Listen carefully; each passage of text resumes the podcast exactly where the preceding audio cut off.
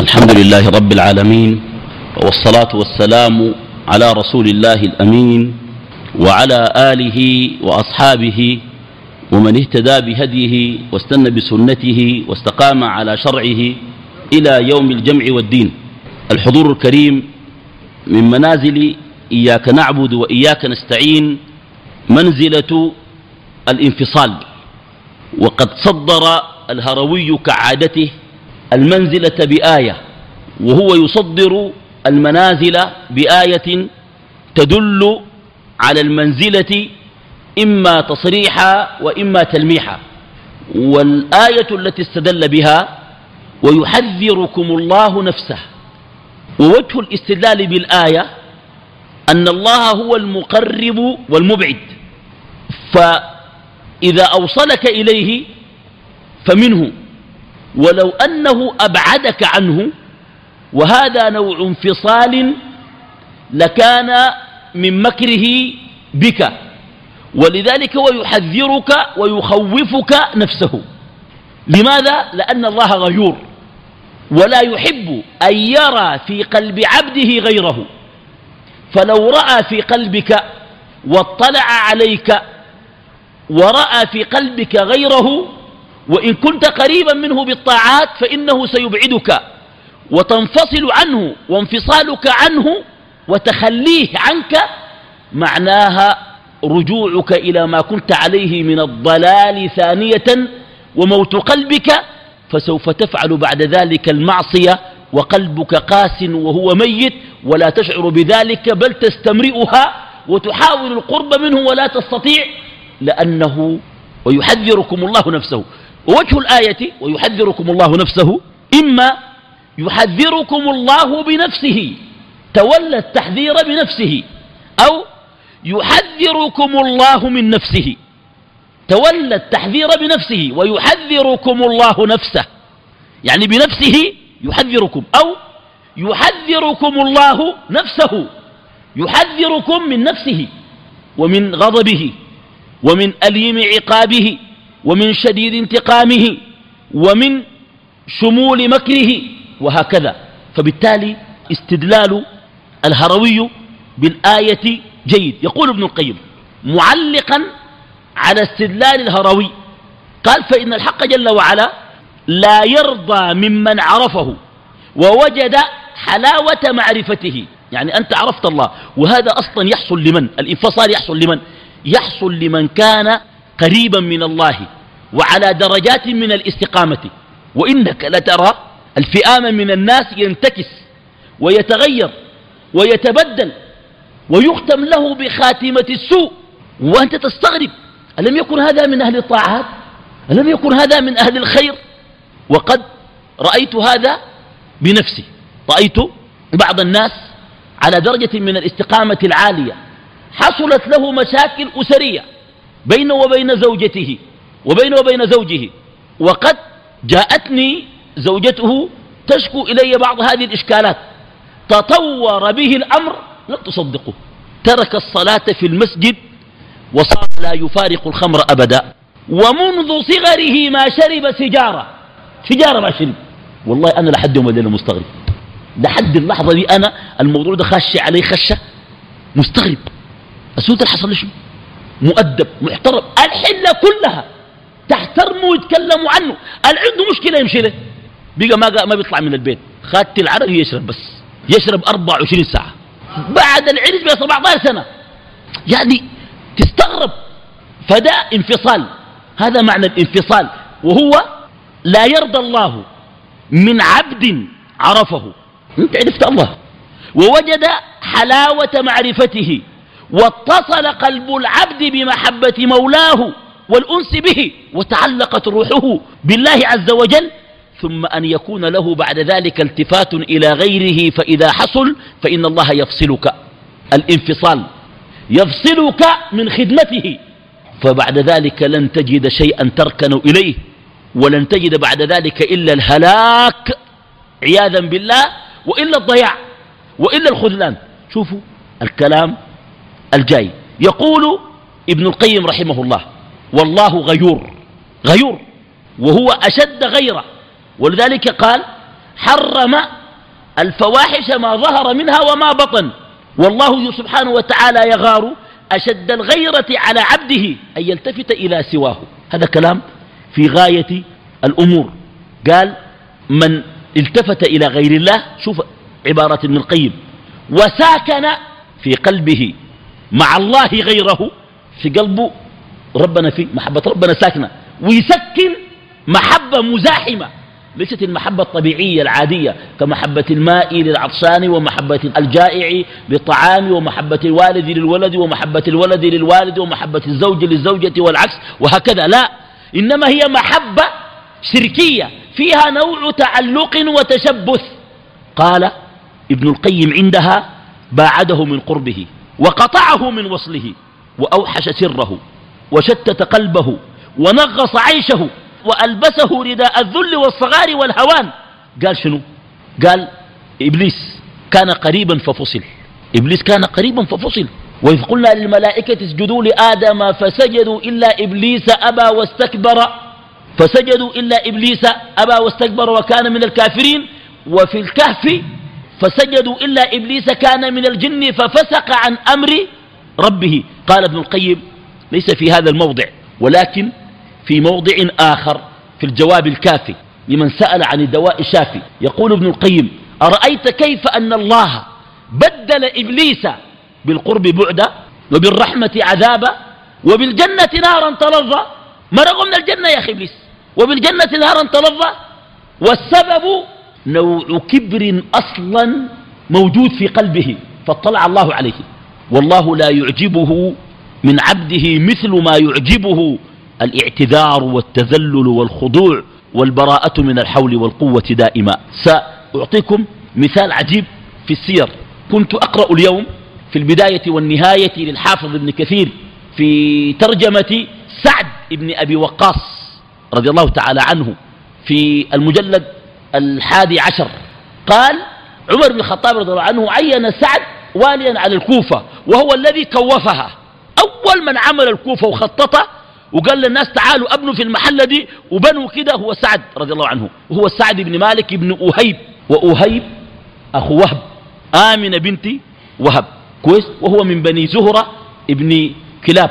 فبالتالي لذلك كان يقول في الترمذي والصحاح الألباني هذا خالي فليرني امرئ خاله. فسعد أسلم وهو في السابعة عشر من عمره. قال أتيت لأسلم فلم أجد إلا أبا بكر وعليا وزيد. قدامه إلا الثلاثة دين قال ولقد مكثت أسبوعا وإني لثلث الإسلام ولم يسلم أحد. جاء أسلم وسبع يوم تاني ما في زور أسلم.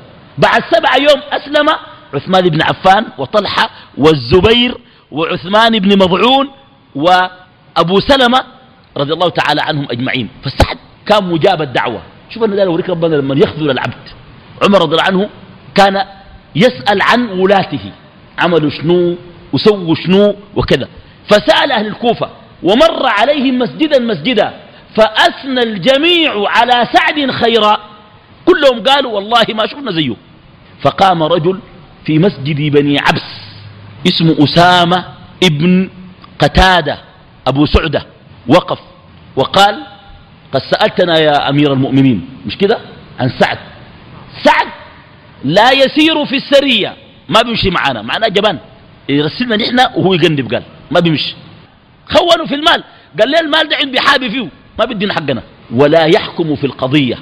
ما بيعدل في القضية. ولا يعدل في القضية. قال كده. فقال سعد. اللهم عبدك هذا. إن كان وقف رياء وسمعة اللهم أطل عمره وأدم فقره وعرضه للفتن. الرجل ده كبر. ويشحد في الشوارع. عمره كله يشحد انت يا أخي بيسلطك على صحابي شنو؟ كان ما مجنون وما لك. انت وقت تتكلم تتكلم في ناس سعد يا أخي الناس ما راقدين. ما لقيت إلا سعد. أوعك. وعرضه للفتن دي كيف؟ الرجل طال عمره وسقط حاجبه. يقف في الطرقات يغمز الجواري والبنات يتغزل بهن بعد هذا العمر. مش خلاص بقى زول زول اخره كراع جوا وكراع برا زي ما بيقولوا الناس؟ يقول لي اسمع انت هوي كراع جوا وكراع برا. كراع في الآخرة وكراع في الدنيا صح؟ يقول لي انت يا زول يهبش البنات ويغمزن لما يجي يتكلم معه يقول شيخ مفتون أصابته دعوة سعد. شيخ شنو؟ مفتون. أصابته دعوة شنو؟ دعوة سعد. حتى كنت أقرأ في ترجمة سعد اليوم قال لك اختلف سعد وعبد الله بن مسعود. اختلاف شديد جدا. وخاف ابن مسعود من دعاء سعد. فقال له يا سعد قل قولا ولا تلعن. نبي زي ما أنا بنبذك. ما تمشي تداعي. ما تداعيني. نبذني زي ما بنبذك. قل قولا ولا تلعن. شفت كيف؟ كان بيخافوا منه. لأنه الرسول قال كده يا أخي. قال اللهم سدد رميته وأجب دعوته. اللهم سدد رميته وأجب شنو؟ وأجب دعوته. رضي الله تعالى عنهم أجمعين. هذا هو الفتنة الخذلان رفع التأييد والحجاب. كما قال سلفنا. ومن أسوأ شيء أن تفعل ما كنت تنكر. تقول الناس ده حرام وده بيدخل النار وبعد شوية يقول كده بتعمل. أسوأ شيء أن تفعل ما كنت تنكر. ولما سئل بعض الناس عن ذلك قال سببه رفع الحجاب من الله. ربنا رفع الحجاب والتأييد منك وخلاك لنفسك. إذا خلاك ربنا لنفسك تتلطش وتتجهجه وتمشي وتجي وتزعزع وما ترتاح. يا سلام. قال في هذا الكلام قال إذا وصل العبد إلى هذه المرحلة شوف أخواننا المسألة دي دعوة من لنا جميعا لإصلاح بواطننا وليعمر كل واحد منا سره ولإعمار أسرارنا بينك وبين نفسك مع ربك حتى لو بقيت عاصي اجعل للمعصية حدودا وحواجزا وخطوطا حمراء لا تتجاوزها تعصي ما تتجرأ في المعصية. لو انت خذلت وضعفت وعصيت فلا تتجرأ ولا تجاهر بمعصية. خليك عاصي بانكسار وإياك والجرأة. واعمر باطنك بحب لله عز وجل مع عصيانه حتى يرضى عنك ويوفقك ويهديك وينزعك مما أنت فيه. لذلك يقول ابن القيم هنا فإذا ضرب إذا وقع العبد في هذا الانفصال ضرب هذا القلب بصوت البعد والحجاب وسلط عليه من يسومه سوء العذاب. وسلط عليه من يسومه سوء شنو؟ سوء العذاب. أذكر مقولة رائعة جدا هي لشيخ الإسلام ابن تيمية رحمه الله تعالى. يقول من تعلق بشيء عذبه الله به. السلبك يتعلق به ده ربنا يعذبك به يسلط عليك. تتعلق بشيء تعلق شديد. والقلوب والإرادات بيد الله. يسلط عليك من تحب ليزداد منك بعدا وأنت تزداد به تعلقا. وهذا عين العذاب. شوف الكلام ده كيف. تلقى زول لما يحب حاجة شديد ويتعلق بها ربنا يجعل عذابه في الشدة. لو ده تتخلى ما تقدر. وأنت لا تتخلى وهو شنو؟ يتخلى عنك. طيب. قال يحصل بعد ذلك شنو؟ أن يثبط الله جوارح هذا العبد عن طاعته وأن يعقل قلب العبد عن إرادته ومحبته وأخره عن محل قربه وولاه ما اختار لنفسه. قال شنو؟ يا سلام والله ابن القيم ده عجيب. ضرب مثلين عجيبين أن من أراد شيء وحرص عليه أن الله عز وجل لا يرضى من عبده. المثل الأول قد لا يخطر على بالك صفي الله آدم عليه السلام. آدم صفي الله ولا ما صفي الله؟ أه؟ اصطفاه الله خلقه بيده ونفخ فيه من روحه. صفي الله آدم. أسكنه الجنة فتعلق قلبه بالجنة وحرص على الخلود فيها فأخرج منها. وإنما سبب إخراج الله لآدم عليه السلام بسبب تعلقه بالخلود. وقد استجاب لإبليس في هذا الوتر الحساس هل أدلك على شجرة الخلد وملك لا يبلى؟ ركن آدم لذلك فأخرجه الله من الجنة وجعل ملكه يبلى. شفت كيف؟ شيء عجيب. المثال الثاني إبراهيم عليه السلام مع إسماعيل. أحب إبراهيم إسماعيل. وتعلق به تعلقا شديدا لأنه ولده على كبر. بعد ما كبر ولده. شوف انت لما لما تلد وانت كبير بتلقى زول لما يكون هو كبير وأولاده صغار تلقى شنو؟ متعلق بهم شديد. ده لو هو كبير وولد طوال. لو ولد بعد الزمن 15 سنة ما ولده. لما ينجبوا كيف بيكون؟ يا أخي ده مش يتعلق يشبك ده. يتشبث بيده وكرعي فإبراهيم عليه السلام رزق إسماعيل وهو كبير. ولكن قال إن إبراهيم خليله لما أخذ إسماعيل شعبة من قلبه أمره بذبحه. قال حتى يخرج من قلبه ذلك المزاحم. والله يا أخي ابن القيم زول فهم لحد حس الناس في كل ضحية بيحكوا. يقول لك إبراهيم كان دار يذبح إسماعيل. وبعد ما دار يذبحه ربنا ناداه وقال له شنو؟ وقد صدقت الرؤيا إنا كذلك نجزي المحسنين. ما عارفين دار يذبحوا ليه؟ ابن القيم قال لأنه خليل. والخلة لا تقبل المزاحمة. ولذلك لما استجاب إبراهيم لذبح ابنه وفعل ذلك حقيقة ما قال له خلاص بضبحوا لكن اديني مهلة شوية. جابوا طوالي قال فلما أسلما وتله للجبين. قال ابن القيم كانت محبة إسماعيل قد ذبحت في قلب والده معنا فلم يكن هنالك داع لذبح إسماعيل حسا. وقد حصل المراد المراد شنو؟ لما رددت إلينا قلبك بكلياته رددنا إليك ولدك يا إبراهيم. رجعت القلب ورجعنا لك الولد. ده كلام منه ها؟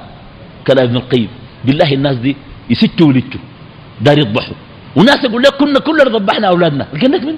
يقول لك لو كان ضبحوا كلنا كنا ضبحنا. يا أخي لك منه يحكوا لك في كل ضحية هل لو كان ذبحوا برضه كنا نحن نضبح ما بيحيي نضبح. ما دي شريعة لإبراهيم عليه السلام ولم يفرضها الله على بقية الناس إلا بعد أن ذبح الكبش ففرض بعد ذلك علينا فداء. طيب يقول العلامة ابن القيم طبعا يا إخواننا شوفوا الانفصال نفسه يعني ابن القيم ما صرح بذلك ولكني فهمت ذلك. خلاصة الانفصال انفصال العبد عن ربه. وهذا لا شك خذلان. خذلان؟ ولا ما خذلان؟ خذلان مبين. نسأل الله السلامة. نسأل الله السلامة والعافية. الانفصال الثاني انفصال العبد عما سوى الله. وهذا الانفصال اتصال. وهذا الانفصال شنو؟ اتصال. إذا انفصلت عن الخلق معناه شنو؟ أه؟ اتصلت بالله. وماذا يريد منك ربك غير أن تعرفه وأن تتعلق به وأن لا تتعلق بسواه؟ طيب فنقوم نقول كالآتي. قال الشرك من أعظم الذنوب. لماذا؟ لأن فيه تعلق ومزاحمة للقلب مع الله ولذلك جعله الله مما لا يغفر من الذنوب. إن الله لا يغفر أن يشرك به ويغفر ما دون ذلك لمن يشاء. طيب قال شوف الكلام الراقي ده. كلام جميل جميل جميل شديد. قول إذا أردت أن تعرف ما حل بك من بلاء الانفصال فانظر لمن استعبد قلبك واستخدم جوارحك. والله يا إخواننا الموضوع ده ما تفوته. في ناس عباد لحاجات كثيرة. تعس عبد درهم في ناس عباد للدرهم. لا يعرف ولا ييمم قلبه غير شطر المال. وفي سبيل المال يمكن أن يبيع أي شيء. دين أعراض أخلاق قيم أولاد آباء بلد. ممكن يبيع بلد كاملة. يبيع البلد كاملة مع أعداء مع الأعداء ويكون جاسوس لهم في سبيل مال. ده استعبده المال. وقس على ذلك جميع المفردات. لحد ما تنتهي بالفرق وناس الكورة. مستعبدين. يا أخي زول 24 ساعة. جرائد كورة. وقروش كورة. واجتماعات كورة. وونست كورة. والدائرة الكورة يجيوا يقصدوا يجوه الناس مخصوص يتلموا عشان ينضموا معاه في الكورة. كويس؟ معلومات كورة. قلبه وحماسته. كويس؟ وقلمه. يسخروا لشنو؟ الكرة في عبادة أكتر من ده؟ هو الله ما لاقي منك ده. اللي لقاه النادي ربنا ما لقاه. هي رياضة في جسمك ده ما في قلبك. رياضة ري جسمك ده ما تريض قلبك ده. قلبك ده لله. جسمك ده أجري وجك وانقلب الهوبة وألعب جمباز وأمشي الصين. لكن قلبك ده تدي لنادي تدي قلبك لنادي لفريق؟ حول الله بالله. يعني يا أخي ده اندماج يعني زول يقول لك قال لما نجيبه جول ممكن يموت. تجيبه سكتة قلبية. يمشي يقول لي الله يا زول الكسر شنو يقول له جابوا في هلال جول ولا جابوا في المريخ جونين؟ عليك شوف الزول ده يا اخوانا معقول؟ وناس ناس كورة يدونا عربات. عربات في شنو؟ قال عربات قال. العربات اللي ما لاقينا نحن؟ العربات اللي ما لاقينا ناس دارفور؟ والله يا اخوانا الكورة إله. صارت إله يعبد من دون الله. أفرأيت من اتخذ إلهه هواه؟ أفأنت تكون عليه وكيلا؟ أم تحسب أن أكثرهم يسمعون أو يعقلون إن هم إلا كالأنعام بل هم أضل سبيلا. يقول إذا أردت أن تعرف ما حل بك من بلاء الانفصال وذل الحجاب فانظر لمن استعبد قلبك واستخدم جوارحك وبمن شغل سرك أين يبيت قلبك إذا أخذت مضجعك. قال ده زول أنت شغال له بالليل والنهار لما تجي تنوم بالليل وتاخذ مضجعك قلبك ده بيت وين؟ ببيت مع ربنا؟ أين يبيت قلبك وإلى أين يطير إذا استيقظت من منامك فذلك هو معبودك وإلهك. اللي بيطير له قلبك ده وبيمشي بيت معه قلبك ده معبودك وإلهك. قال إذا فإذا سمعت النداء يوم القيامة الله يوم القيامة بيقول لينطلق كل واحد مع من كان يعبده قال ستنطلق معه كائنا من كان. لو يوم القيامة الله بيقول أي واحد كان بيعبد حاجة يمشي معاه. يمشي معاه وين؟ النار المعبودات كلها التي عبدت من دون الله وهي راضية فتدخل النار. أنتم وما تعبدون من دون الله حصب جهنم. شنو؟ أنتم لها واردون. يدخلون معون يقول لك أمشي معه. انت تمشي وراء الكتب الكتب معه في الدنيا بالطريقة دي. يا أخي ما معقول تجعل شغلك وقلبك وقالبك قلبك وقالبك مع شيء. وتقول ما بعبده. هي العبادة كيف إنها؟ تعيس عبد الدرهم كيف؟ وتعس عبد الخميلة وتعس عبد الخميصة. تعس وانتكس وإذا شيك فلا انتقش نعم. طيب. نقول قال الهروي بعد ما استدل بالآية قال الهروي في استدلاله بالآية ويحذركم الله نفسه. يعني بمعنى الكلام ده شنو يا إخواننا؟ لا تطمئن إلى نفسك ولا تقل قد أمنت وقد تجاوزت القنطرة فإنك لا تعلم مكر الله. ولا يأمن مكر الله إلا القوم أشنو؟ الخاسرون. خس الخسران إنك تأمن مكر الله فيمكر بك في آخر عمرك. لا حول ولا قوة إلا بالله. تبدأ مستقيما وتنتهي ضالا. يا أخي حول ولا بالله. والله يا أخواننا حاجة صعبة خلاص. لا حول ولا قوة إلا بالله. لا حول ولا قوة إلا بالله. طيب يقول الهروي ليس في المقامات شيء. من التفاوت ما في الانفصال. وهذا الكلام شرحه كالآتي. ليس شنو؟ أه؟ ليس في المقامات شيء فيه من التفاوت. جميع المقامات متقاربة. مثلا ما بين الصبر والرضا قليل. ما بين الشكر واليقين قليل. ما بين الزهد والورع والتوكل قليل. دائما هذه المقامات أصلا هي مقامات لأنها على درجات. وبينها تفاوت ولكن التفاوت ليس كبيرا. أما مقام الانفصال قليل التناسب في درجاته. كثير التفاوت. يعني الانفصال ده كبير. يعني الزول ممكن يكون في مقام من المقامات قريب من ربنا. لكن لما يحصل انفصال بيكون شنو؟ البعد يكون شنو؟ البعد يكون أكبر. هذا معنى كلامه. يقول الهروي ووجوهه ثلاثة. وجوه شنو؟ الانفصال. أحدها انفصال هو شرط الاتصال. ذكر كلامي. انفصال شرط شنو؟ الاتصال. كيف؟ كلما انفصلت من الخلق اتصلت بمن؟ بالخالق. انفصال هو شرط الاتصال. وهو الانفصال عن الكونين. عن الكونين. الكونين ديل منو؟ المتكونين. أي حاجة اتكونت وربنا خلقها الكونين. كويس؟ وهو الانفصال عن الكونين. بانفصال نظرك إليهما. أو الكونين. الكونين دي شنو الكونين عالم الغيب كون وعالم الشهادة كون. بانفصال نظرك إليهما وانفصال توقفك عليهما وانفصال مبالاتك بهما. كده نجيف عند الكلام ده شوية. كلام جميل جميل شديد لكنه مبهم. ابن والله ابن القيم ده عجيب. يا أخي زور راقي. يعني اعترض على الهروي اعترض عجيب. يقول انفصال العبد عن رسومه ونفسه. تنفصل من نفسك. وهو شرط اتصال وجوده بالبقاء. الاتصال ده معناه شنو؟ شوف الكلام الراقي ده؟ لا ولاء لله ولا لرسوله إلا بعد البراءة من عدوهما وما هو ضدهما. وما يضادهما وما يخالفهما. شوف إبراهيم عليه السلام قال شنو؟ قال إنني براء مما تعبدون. إلا الذي فطرني فلم يكن له ولاء لله إلا بعد أن تبرع عما سوى الله. التبرع تتبرع أقول إنه لا يتم هذا الانفصال. قال انفصال وشرط اتصال. والانفصال عن الكونين أو الكونيين بانفصال نظرك إليهما.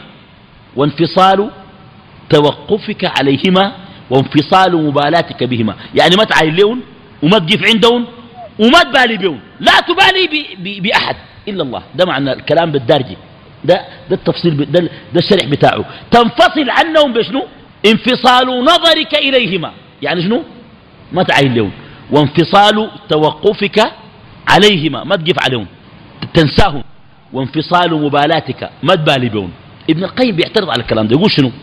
يقول العبارة التي ذكرها الشيخ لا تخلو عن إنكار حتى يبين معناها فإن الكونيين أو الكون عبارة عن جميع ما خلق الله في الدنيا والآخرة ويعبر عنهما بعالم بعالم الغيب وبعالم شنو؟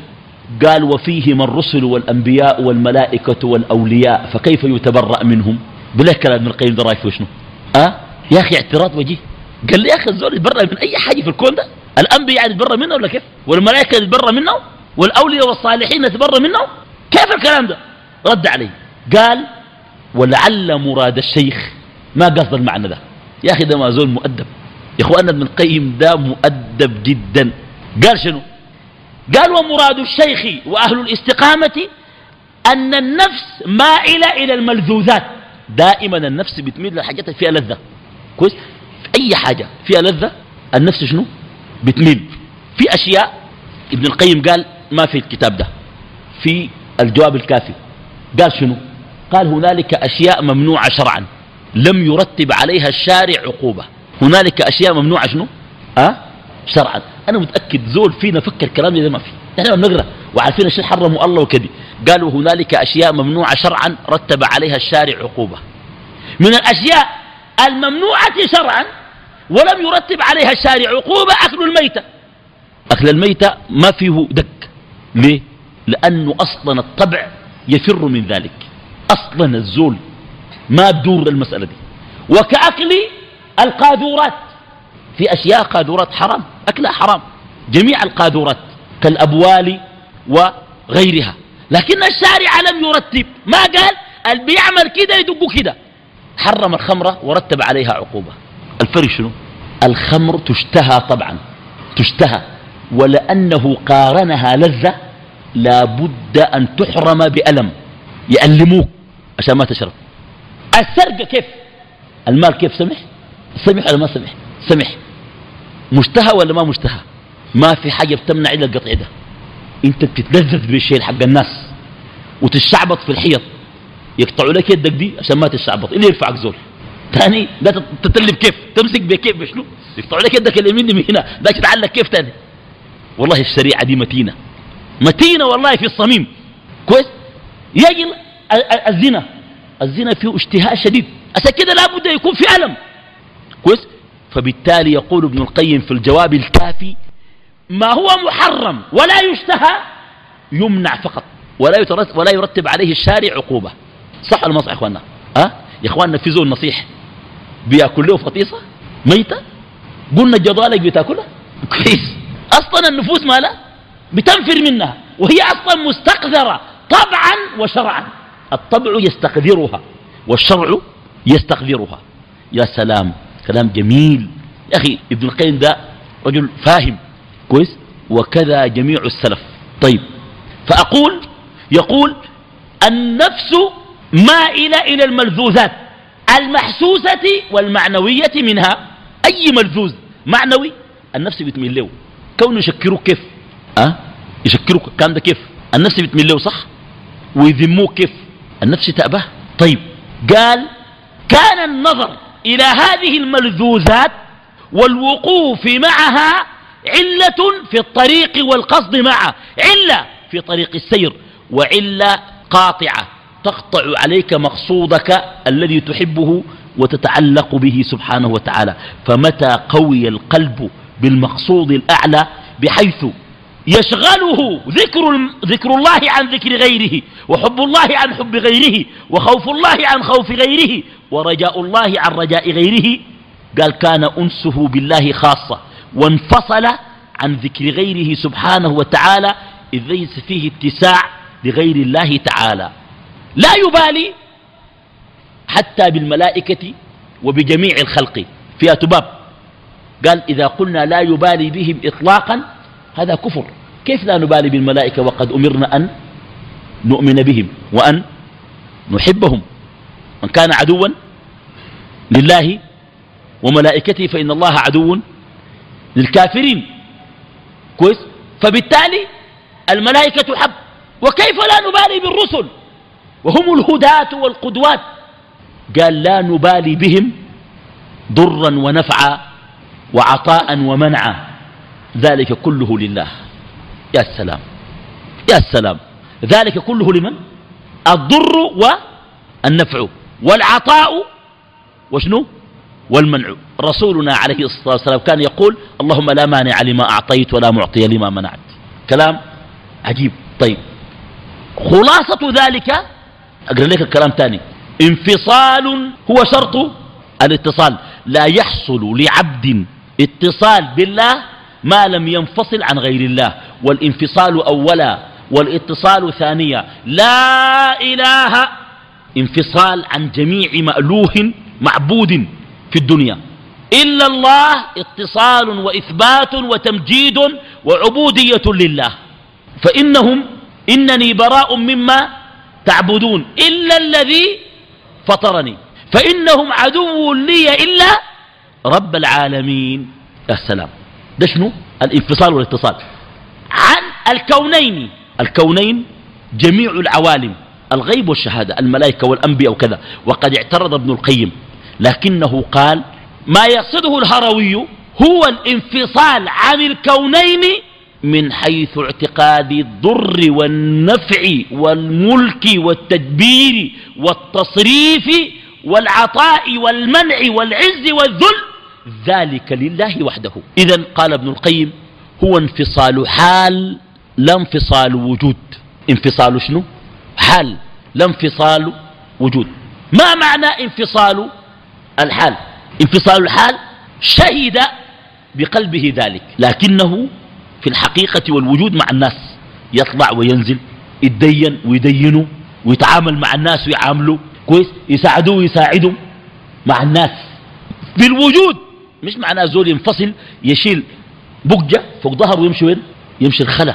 يقول ما داير الناس؟ وكيف ستمارس الأمر بالمعروف والنهي عن المنكر والصبر على الأذى وحسن الخلق؟ كيف ستمارس ذلك من العبوديات الراقية؟ كيف ستعود المريض وتشيع الجنائز وتحرم من الأجر العظيم والثواب الجزيل. هذا ليس معنى إنما هو انفصال حال بحاله وقلبه انفصل عن كل هذه الأمور. الوجه الثاني من وجوه الانفصال قال انفصال انفصال عن رؤية الانفصال الذي ذكرناه وهو أن لا يتراءى عندك في شهود التحقيق شيء يوصل بالانفصال منهما إلى شيء. ده كلام عجيب شوية. هذا الكلام معناه أسمعوا. إذا حصل للعبد انفصال عن الكونين بهذا الانفصال سيحصل له شنو؟ اتصال. فإذا سكن واطمأن بسره لهذا الاتصال كان اتصاله معلولا. يعني سكون قلبه وطمأنينته لهذا الاتصال الذي جاء بعد شنو؟ بعد شنو؟ الانفصال نوع علة. اتصال معلول. ليه؟ شو الكلام الجميل ده كيف؟ قال لأن العبد إذا انفصل عن الكونين أو الكونيين سيحصل له اتصال بجناب العزة. فيشهد اتصالا بعد انفصال. يعني يرى نفسه شنو؟ بالله شنو؟ متصل. رؤيته هذه ليست صحيحة في التحقيق. أو لما نجي نحقق ما حنلقاها صحيحة ليه؟ قال لأنه أصلا انفصل توهما ولم ينفصل حقيقة. إنما الذي فصله حقيقة هو الله سبحانه وتعالى. الذي فصله حقيقة هو شنو؟ هو الله سبحانه وتعالى. شوف الكلام الأخير قال ابن القيم. كلام جميل لكن كلام مختصر. قال هو الذي فصلك وهو الذي وصلك. صح؟ كان صح ولا ما صح؟ على الحقيقة. بمعنى فصلك عن الخلق. فلولا أنه أعانك لما انفصلت عن أحد ولتعلقت وتشبثت بكل شيء. فكون أعطاك إرادة وأعانك على أن تنفصل عن الكونين فهذا محض منة منه سبحانه. عندك اعتراض؟ عندك اعتراض؟ وممكن يفصلك وما يقبلك. يفصلك من الناس وما يقبلك. يخليك لا لام في الناس لا لام فيه. فصلك عنهم ووصلك بمرضاته. فأين رؤية العبد لذلك؟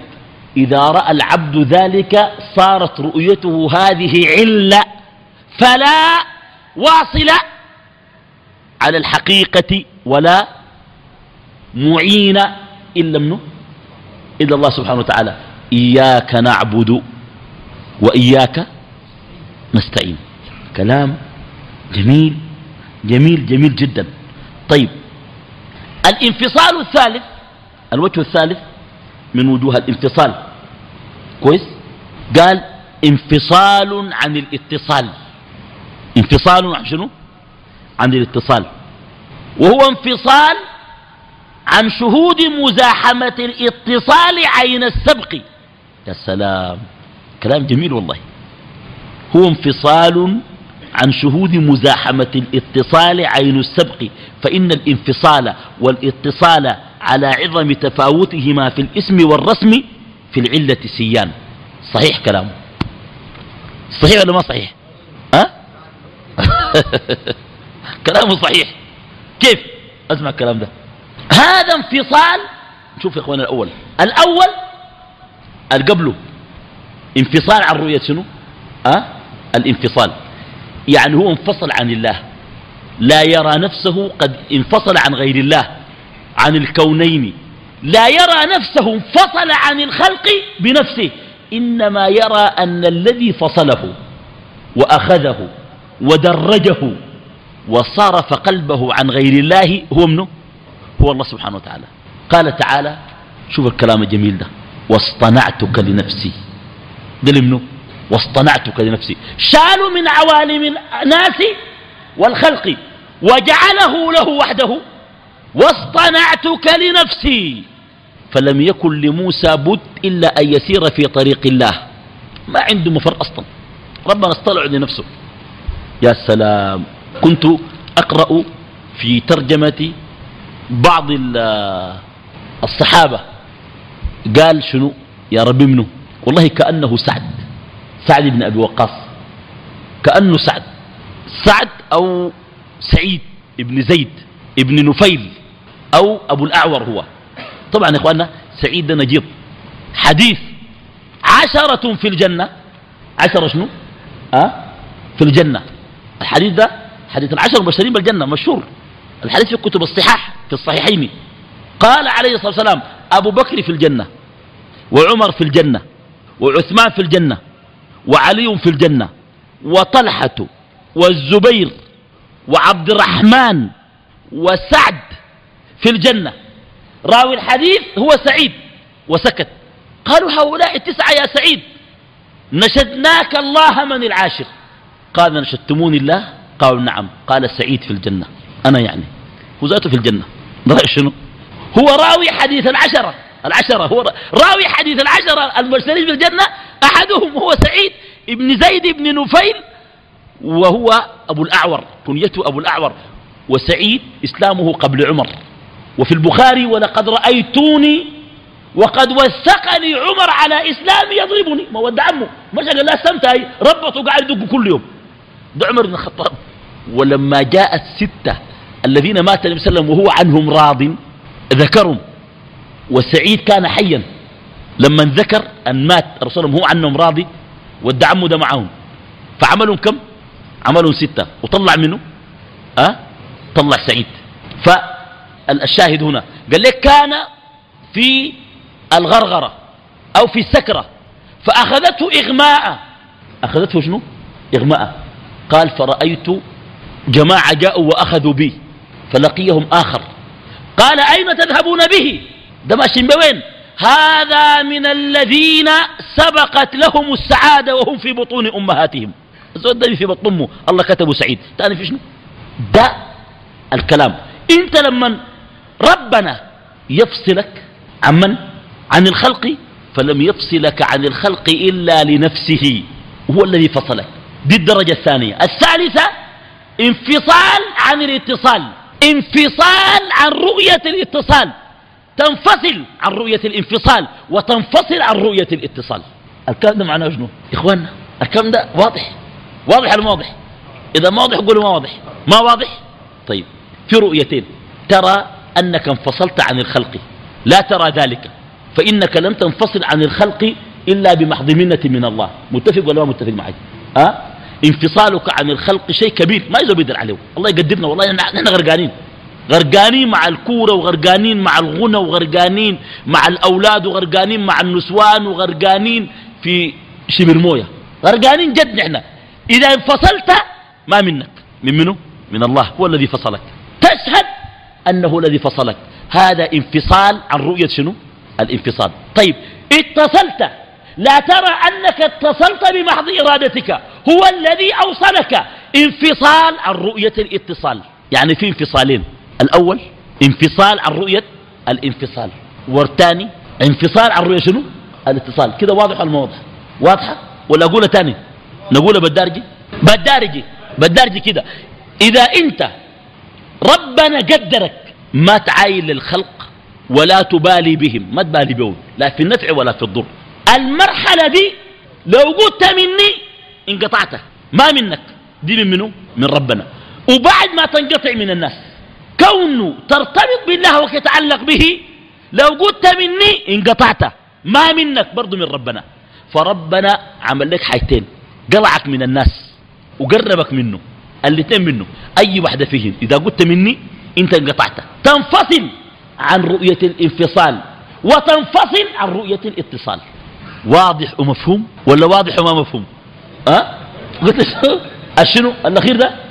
طيب أنت إذا خليت الناس كونه تعتقد إنه أي شيء بيد الله ويتمارس المسألة دي وما يكون عندك تعلق بزول من المخلوقات ده ما منك. لو أنت قلت حصلت لك حصلت المرحلة دي. وقلت ده مني أنا. أنا بقدرتي وبإرادتي وبقوتي ما بلتفت لزول. أنت هنا ما انفصلت عن رؤية الانفصال. تكون لسه ضايع. هذه علة. رؤية العمل علة. نسبة العمل إلى النفس علة. حتلقوها؟ يمكن في القواعد هنا. في المجلد الأول قال شنو؟ لا عبودية مع دعوة. أي زول عنده دعوة بقول أنا وأنا وأنا ده ما عنده عبودية لله. لا, عبو لا دعوة مع شنو؟ أي ادعاء ما معه عبودية.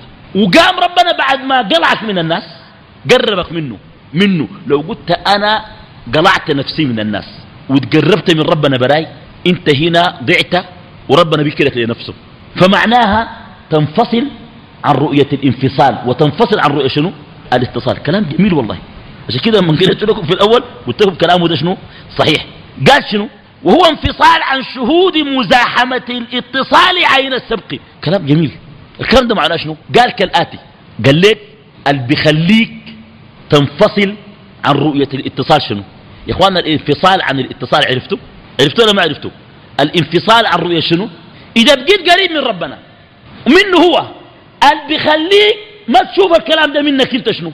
قال عن شهود مزاحمة الاتصال عين السبق لما تنظر للأزل وتعرف أن كل شيء بيد الله وتنظر إلى سبق الله عز وجل وعلمه لكل شيء تعلم أنه ليس منك ولكنه منه. التوفيق منه وليس شنو؟ وليس منك. متى؟ إذا نظرت إلى عين شنو؟ وما عين السبق عين السبق أوليته وأحديته سبحانه. هو الأول الذي ليس قبله شيء. يا سلام. كلام جميل يا أخي. كلام جميل جدا. طيب قال شنو؟ قال فإن الانفصال والاتصال على عظم تفاوتهما في الاسم والرسم. فرق كبير بين الاتصال والانفصال. أول حاجة يسموا ما واحد صح؟ ده انفصال وده شنو؟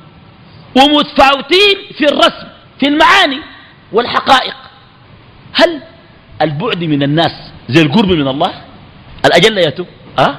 القرب من الله. البعد من الناس وسيلة لشنو؟ للغاية. القرب من الله هو الغاية. وإنما أنت تبتعد من الخلق والابتعاد من الخلق قلنا ضابطه شنو؟